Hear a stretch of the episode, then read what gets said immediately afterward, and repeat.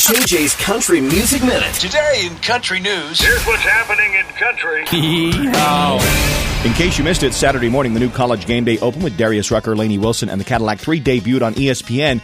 It's getting mixed reviews, with some calling it sleepy. I'm not sure they watched the right video.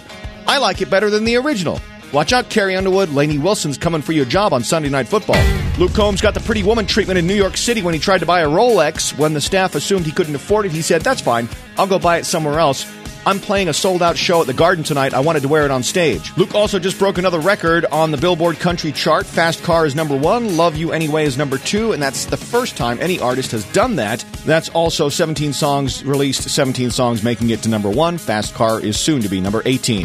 It's been a big couple of weeks for Zach Bryan. Broke records at Intrust Bank Arena, and now his new self-titled album has debuted at number 1 on the Billboard 200 all-genre album chart. Tributes continue to pour in from country artists after Jimmy Buffett lost his 4-year battle with skin cancer over the weekend. Blake Shelton, Alan Jackson, Kenny Chesney, just some to share their thoughts. And Kylie Morgan's stock continues to rise. The If He Wanted To, He Would singer announced her debut album, Making It Up As I Go, is coming October 13th. Keep the country on all day.